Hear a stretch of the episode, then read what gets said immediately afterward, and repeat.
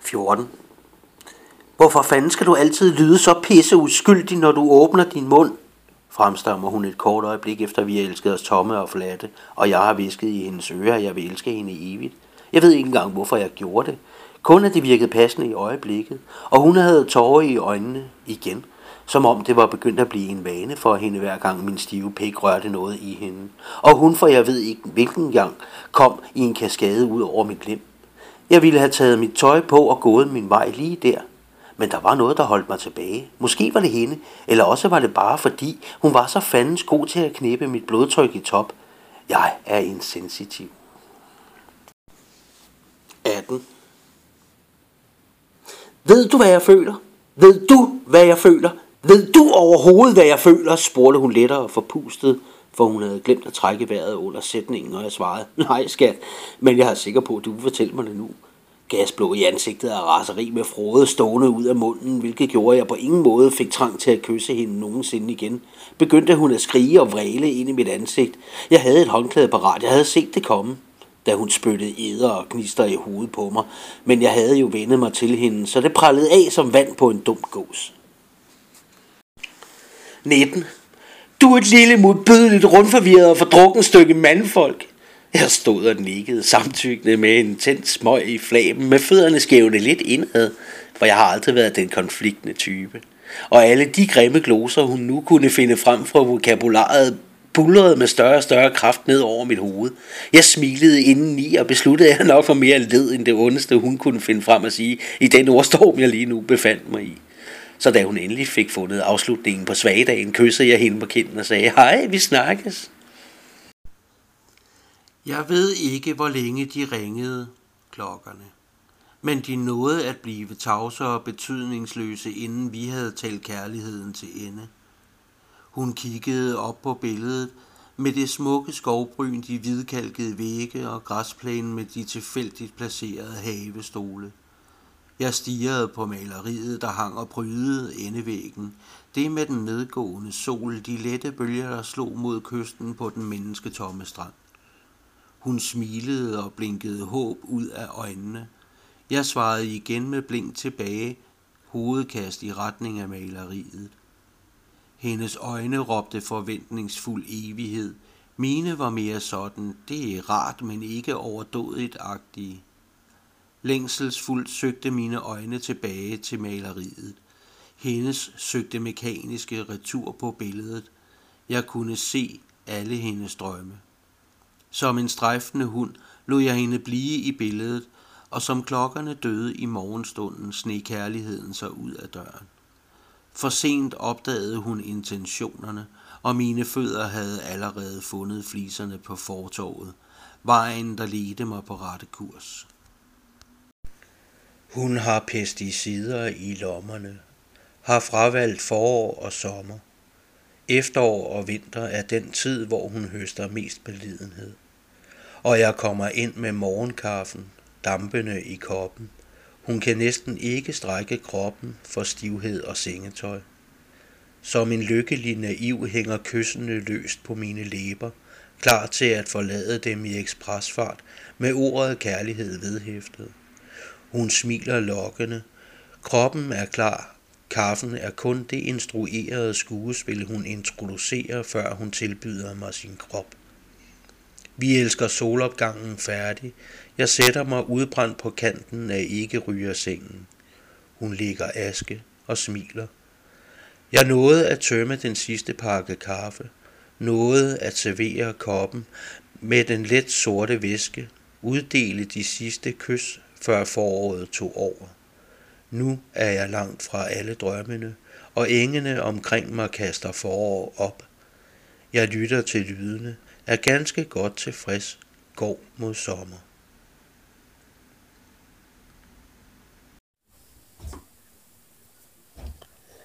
Han har arbejdsuniformen på, netto på brystlommen.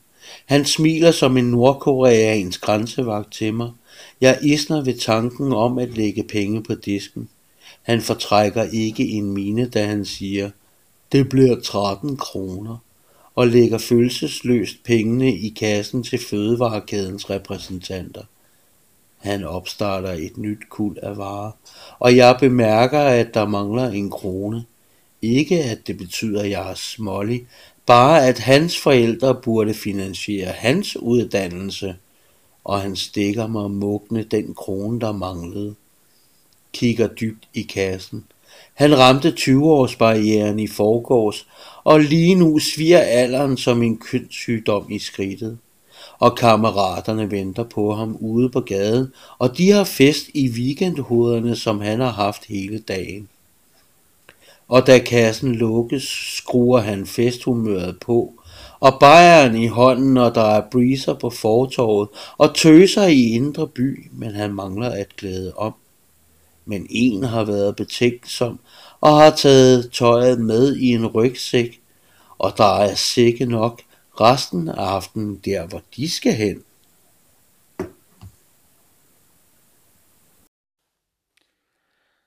Kærlighed version 2.0 Hun elsker ham, tænker hun, mens hun nipper til sin cappuccino. Han har champagneøjne, mens han drukner i hendes. En tjener kommer forbi, spørger om de er tilfredse, men der kommer intet svar. Der er begyndende fingerflætninger på bordpladen, tilspidsede læber, øjenkontakt til hjerter og invitation til lagens stafet. De smiler tilsavn mod hinanden, og selvom der er egenbetaling af daten en succes, er de enige om. De forlader caféen, håndslyngede, drager mod den opståede kærlighed. Hun nynner, han visler om tidligere sænkede forhold. Det er en ny begyndelse, og den skrives i 13 bind. Måske færre.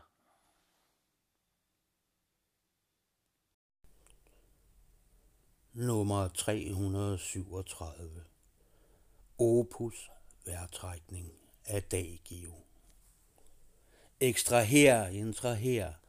Brystkassen hæver sig som en solopgang. En græsmark bølger i vinden.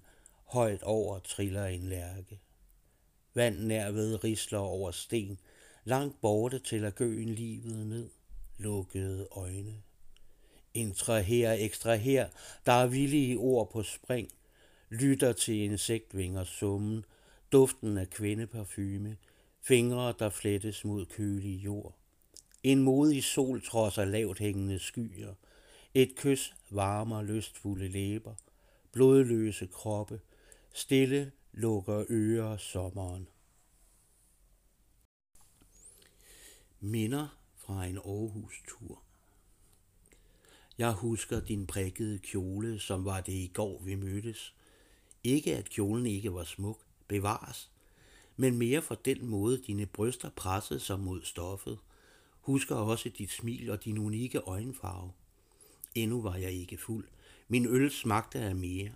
Ikke fordi jeg havde brug for den, men bare at være i din nærhed lokkede mig i baren oftere end nødvendigt var. Nogle af mine erindringer er tåget. Husker ikke, om mine fantasier tog flugten fra munden og styrtede mod dine ører. Jeg kunne klæde dig af, gentagende. Så smuk var du i barens lys. Ikke at lyset dæmpedes, det var nok mere mine øjne, der druknede i din skønhed. Jeg havde lyst til at drikke vin sammen med dig, føde dine børn, hver dag tage din opvask og bade dig i mælk, kun for at være tæt på dig, og svampen skulle glide, stille, ned over din ryg, mens jeg svor evigt troskab, kærlighed og evighed, og du ville smile til mig, for du ville vide, hvilke tanker, der gemte sig i mit gamle og grå ulveskin, ikke fordi jeg er en gammel gris så langt fra, men for helvede, så smuk en kvinde må jeg bare berette om. Lysene slukkedes i baren, og jeg stavrede ud i den mørke nat, ensom og glemt igen, med dig i mine tanker, og inden i byen med bollag er next to nothing, når mine tanker flyver tilbage til de dage, mine ord tog en ny drejning. Bare du var her.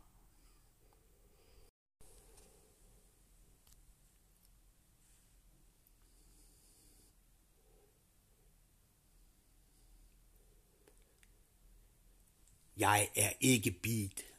Musikken ligger i lommen med alle ordene, alligevel takter og toner jeg ned ad gaden med rytmikken siddende uden på tøjet, og jeg er ikke beat. Jeg er danser i regnvejr, cafébums, når det passer mig. Jeg drikker alle de eksotiske øl, jeg kan opstøve i nærmiljøet, og jeg er ikke beat. Jeg hæfter mig som plaster på alle mulige oplæsningsarrangementer, sluger nye ord hver gang, som en tuborg smager. Og jeg er ikke beat. Jeg hænger mig selv ud på gadehjørner, læsker min gane i gylden bryg, læser mine katekismer i en lind strøm mod en ikke eksisterende skare, og jeg er ikke beat. Jeg er ikke beat på Vesterbro, Nørrebro, Inderby eller Østerbro og slet ikke i Sundby. Jeg er ikke beat, når jeg slendrer ned gennem forladte gader i Gladsaxe, for der er intet beat ved Gladsaxe. In the still of the night. Han havde fundet sengen, tankerne taget flugten ud i natten. Indiens sommer, svedende, reflekterende over eksistens, lod han sig rive midt over i sin egen splittelse. Hun kunne jo ligge der ved siden af, og hans tanker kredsede om hende, mens hun fiktivt havde indtaget pladsen. Han spekulerede på stillingsindtagelser i dusinvis, men vendte sig bare om på den anden side for at lade søvnen overtage. Svedperler overtog hans pande, læme. Dynen føltes tung og utilpas, efter han rullede sig ud af den.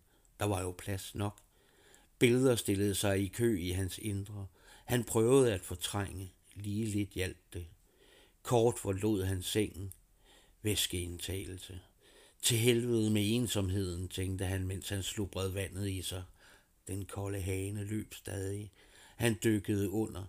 Dette måtte da kunne stoppe mine tankerækker. Lade søvnen få magten, når jeg vender tilbage. Tankerne myldrede i hans indre. På sengekanten tændte, tændte han en cigaret, sugede i den, som var det den sidste i dette liv. Morgenlyset var begyndt at fortrænge natten. Pakken med smøger lå på bordet foran. Billedet af en henrettelsespiloton dukkede frem som en vision på hans nethinde. Gid fanden havde de cigaretter, tænkte han. Slukkede smøgen, lagde hovedet på puden og lukkede øjnene. Fuck dagen.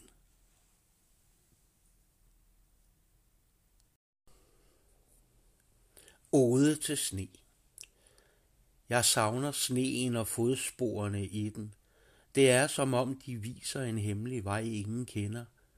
Jeg savner sneen og det lys, den efterlader i øjnene, som om der er lidt efterladt sommer i det.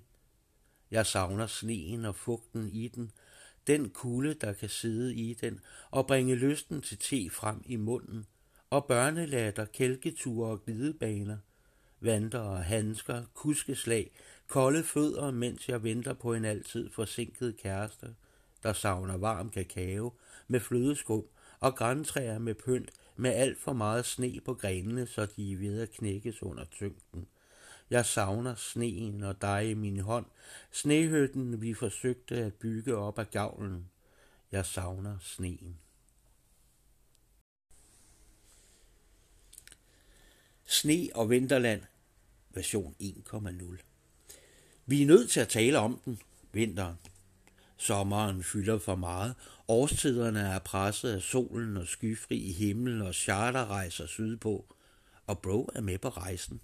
Men træerne overbeviser mig, når de endelig får lov at smykke de nøgne grene med tykke snelag, og vejene ganske kort pyntes med nyfalden hvid pulversne.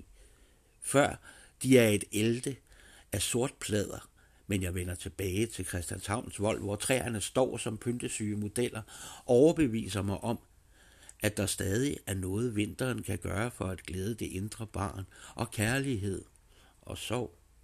Så selvom kulden står om mig, er jeg varm helt ud i fingerspidserne, og har lyst til at rejse med dig ud på Amagerfældet, for at opdage, hvad snekrystaller kan gøre ved din ulykkelige sjæl, din vinterdepression, julestress, gaveindkøb til hobe – så kom med. Vi rejser, os to sammen, ud i landets vinterlandskaber. Kærlig. Du ryster, når jeg taler til dit hjerte, du smukke svensker dyver. Og dit lys og hår skygger for udsigten til bredden og København på andre siden af Øresund. Vandet er lunt, vi drikker prips, og det smager fyldt. Og du er sløg, jeg længes hjem. Gasolinstil til broerne i min hjemby. øl og smøger en sidste gang. Det er nu det slutter, kærlig øl og cigaretter. Og så er det sidste gang, elskling, at jeg tager Sverige til mig. Så forår. Det får, forår, siger han. Kærlighed, siger hun, deler rundhåndet ud af vinterens overskud. Hun forelsker sig kun, når foråret begynder på de spæde tegn. Vintergæk og erantis. Han er dækket af resterne fra vinterens depression. Han har glippet så meget med øjnene i solopgangen, at der er kommet blå mærker lige under øjnene. Han har ventet på hendes kærlighed. Hun har ventet på, at han krøb ud af sit hi. Jorden er stadig våd. De har en fælles interesse i at opbygge relationer til hinanden og en mening med livet.